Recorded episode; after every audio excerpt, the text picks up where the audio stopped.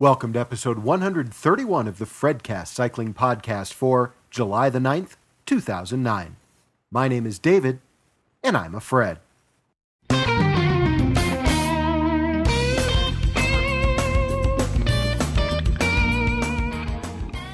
Hey everybody, it's David. Welcome back to the Fredcast. Hey, I know we're in the middle of the Tour de France and I've got a lot of news to bring you, but as always, I'm doing just a ton of traveling for my day job and plenty of family business as well. And sometimes we get a little bit behind. But I'll be back this weekend with a longer, full edition of the Fredcast, including at least one product review and all the news that's fit to talk is that right? Fit to print, fit to talk. You know what I mean here on the Fredcast. But first, I wanted to bring you this abbreviated version of the Fredcast, sort of a Fredcast extra, if you will, because I had a conversation earlier this week with David Rowe. Now, you'll remember David, he was here on the Fredcast a couple of episodes ago talking about his book, The Ride of Your Life. And if you remember, the book is about preparing for long distance cycling, but not so much about the physical preparedness, but getting your mind and your heart ready and prepared to go the distance. David's getting ready for quite a long distance ride. We'll take up the interview and let you hear from David himself about what he's getting ready for. Back on show number 113, we talked to David Rowe. David is the author of the book, The Ride of Your Life. This was back on February the 1st. I'm glad to welcome back to the Fredcast David Rowe. How's it going this evening? It's going great, going great. And, Thank you. I'm and, glad to be here. And you sound great. And I'm gonna gonna tell everybody why I sound surprised in a minute. David, real quickly, why don't you sort of recap for everyone a little bit about what we talked about when we discussed your book, The Ride of Your Life? Tell everybody again what's the book about, who's it intended for? Right. The the Ride of Your Life is intended to help all of us who love to ride really reach for and attain kind of big, hairy, audacious goals on the bicycle. And, you know, for that's different kinds of rides for different people. For most of us, that's a century or more. Um, for me, uh, I've developed the kind of the core content of the book as I stretch to reach uh, for 1200 kilometer brevets, uh, grand randonnées. But the book would certainly help anybody reach for any major goal on the bike. And of course, well, I say of course, I know because I've been talking to you, but the reason why we have you on the show again is because when you were writing the book, it's my understanding that you put together a list of goals and you're getting ready to go after one of those goals. Tell me about that. Right. When I uh, was preparing to, you know, the material for the book, I made a list of, you know, 10, 12 rides that I thought were just so cool. I had to do them. Kind of like the 10 rides you got to do while you're still able. And one of them was called Race Across Oregon. And I've done a lot of the other rides in the region the Cascade 1200, the Portland Glacier 1000. I did the Rocky Mountain 1200 last year up in Canada. Epic rides, epic conditions. All of those were in the 650 to 750 mile range. Race Across Oregon is shorter at 530 miles, but it is rumored to be just an order of magnitude more difficult, and it attracts, you know, a different kind of breed of cat to the to it. It's a race. It's a RAAM qualifier, and uh, you know the object of the game is to get across the finish line as fast as you can. So this was a major shift for me, kind of a brevet rider. We, you know, these are not true races. They're timed. You got to finish in time, but they're not true races. So I'm really stretching outside my comfort zone to go for race across Oregon, and uh, I'm excited. I think I'm ready to ride. Nicely put. 530 miles. How many feet of climbing are we talking about? Um, so there's a bit of debate about this. The ride organizer, I think, put a tweet out and said 60,000. Um, number of the riders that have been out on the out in the region or have a lot of experience out there said it couldn't be more than 40,000. But you know, it's it's somewhere in there. It's a it is a heck of a lot of climbing. Some of the climbs are brutal. Uh, I've done uh, a big through May. Uh, went out there twice uh, to train in the area um, it's going to be hot, and um, you know that's going to add a, a, a, also a degree of difficulty to it. I'm sorry, between 40,000 and 60,000 feet. I mean, let's be splitting hair. That's a lot of climbing. How do you prepare for something like that? Um, you know, I've been working on the training for um, eight months, and really the training varies, you know, throughout the year. I, you know, I would say there's real distinct kind of camps on how you prepare for a ride like this. I've been working with Carmichael Training Systems, mm. and um, the coach there, Justin Peschka, is a Furnace Creek 508 record holder. He set two records there. Um, he um, really kind of uses the Chris Carmichael approach, which is the first thing you do is work on the, the size of your engine, of your cardiovascular system. So I really pushed my uh, lactate threshold uh, significantly higher, my critical power significantly higher, and then went back and added this you know long period of endurance, and then finally we took that power and the endurance back to the mountains, and then I worked on courses that simulated RAO, um, and that's what I've been really up to the last two months. David, you've got a real life, um, a family.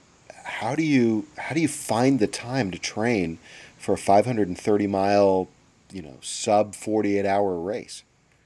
Yeah, well, I think in I'm fortunate in that the commute to work for me is perfect for training.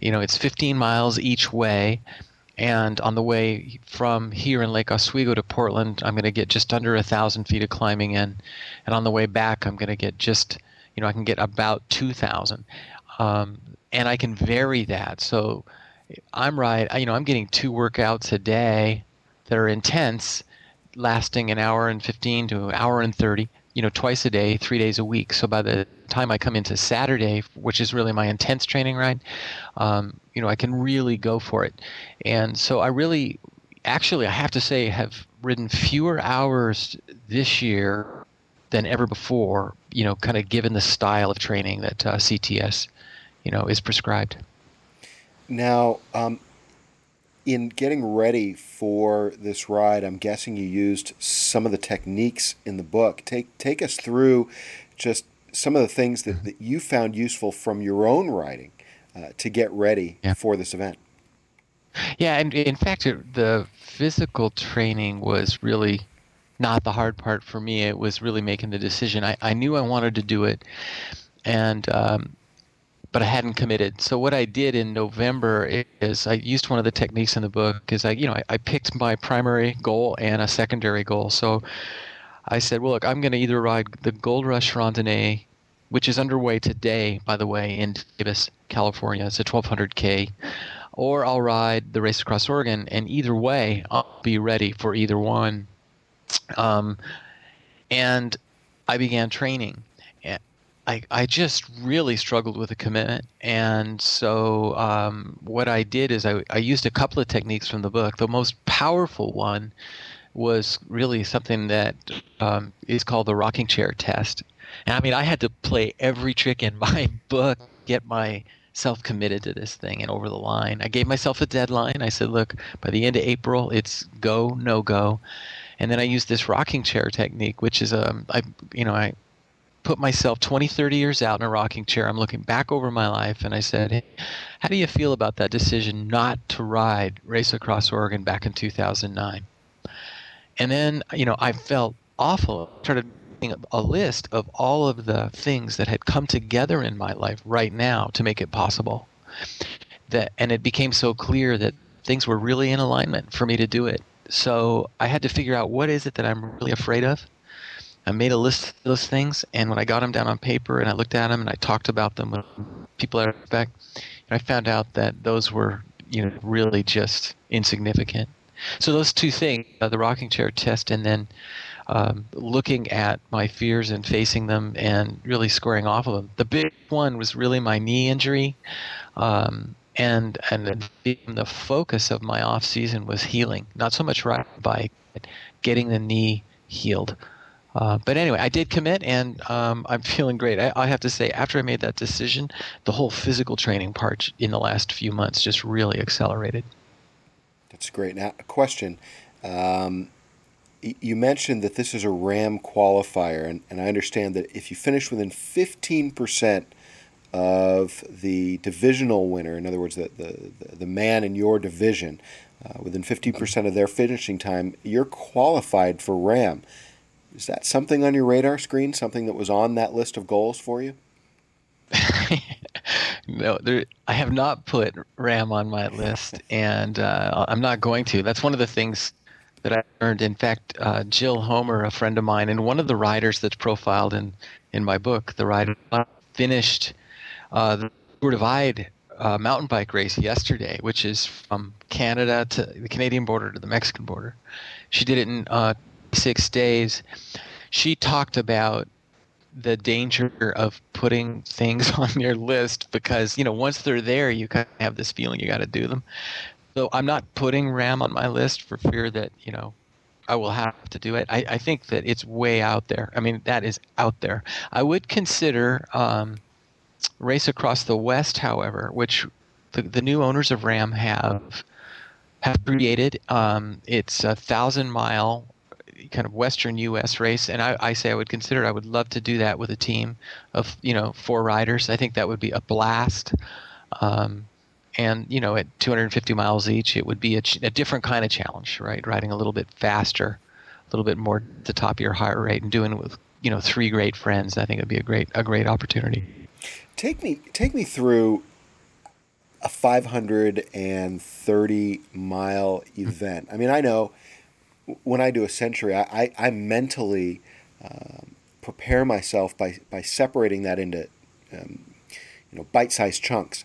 And I say, all right, you know, if I get past, you know, I'm, I'm only riding 10 miles. Oh, I got 10 more miles to go, or I have 20 miles.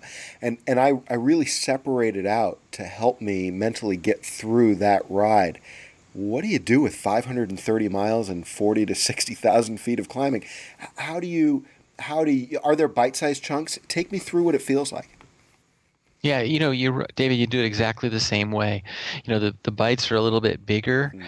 but uh, and really this uh, for me, I, I like to break things down into four hour chunks. Um, you know, I, you learn to get your bike uh, ready and your food ready and your water ready for a range and everybody's got a, range so that if you set up the for me it's four hours and i can ride somewhere about you know somewhere between 60 and 70 miles in four hours. So you think about that's you know just like when you get in your car and how much fuel you have you got to think about that um, in a long distance event you as well. So I, as you kind of you see whether it's 100 kilometers or 100 miles 100 miles is a very big chunk um, and it's more of a milestone that reminds you the century. And so even even though i'm going to do 530 miles or, or even a 1200k with 750 miles believe me when it turns over at 100 miles is a major milestone. So you would never think about the whole whole ride. You would only think about the chunk and getting down to that next check next checkpoint where you're going to refuel, recharge, get off the bike, loosen up. In some of those checkpoints, you're going to sleep. You know, for some period of time anyway. Um, I think that uh, that's one of the tricks of the trade is never think about how far you have to go to to finish it. You just think about the next interval, that next that ride to the next checkpoint. You know, same thing with the, with the hills. Like eh, when you get into a really long hill, like one of the one of the climbs. And again, George Thomas put together like the most probably one of the most brutal climbs in at the end of this thing, which is what a lot of these organizers like to do. Um, it's it's a climb up something called Tygh Ridge out of the Tygh Valley, and it's a uh, it's about a six mile climb that it ranges from six to eight percent, and it's going to become when coming when you're tired. So the thing you have to do whenever you're into a long mountain pass or a long climb, something that's going to take an hour or more, essentially is to get your uh, iPod on and you know listen to get some music going that you really like. Uh, you know, zero in on what on your target, whether that's your heart rate or a power number, um, and really just focus on you know enjoying it. Just not focusing on how much you have to do, just focusing on pedaling smoothly, looking around, checking out the scenery, and before you know it, you know you're up and over it. If you, it'd be very easy to get very frustrated very quickly in a long climb. But I, I think again, it's just the chunks. You know, okay, I'm going to make it to the next turn, or I'm going to make it to that next ridge. That kind of thinking gets you through. Well, I know that as you get ready for the ride and, and, when, and when ride day comes, I'm going to be thinking of you and, and mentally helping you will yourself through the ride and, and making it to the end. And, and David, it's, a, it's an incredible challenge. It's a, it's a testament as well to you following your own uh, advice uh, and the, the, proof will be when, when you do go across that finish line and you do it uh, within the time period specified. And I just want to wish you a great deal of luck, and I hope that you'll you'll keep us all updated on how it went.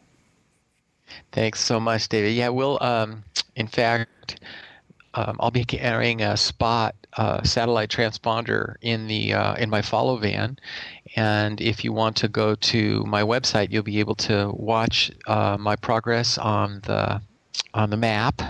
And also, uh, my son Evan Rowe will be sending up tweets uh, on the Ready to Ride Twitter account too. So you'll be able to follow along. And I hope that you and your listeners would. Uh, feel free to send me some words of encouragement along the way. I'm sure I'm going to be able to use them.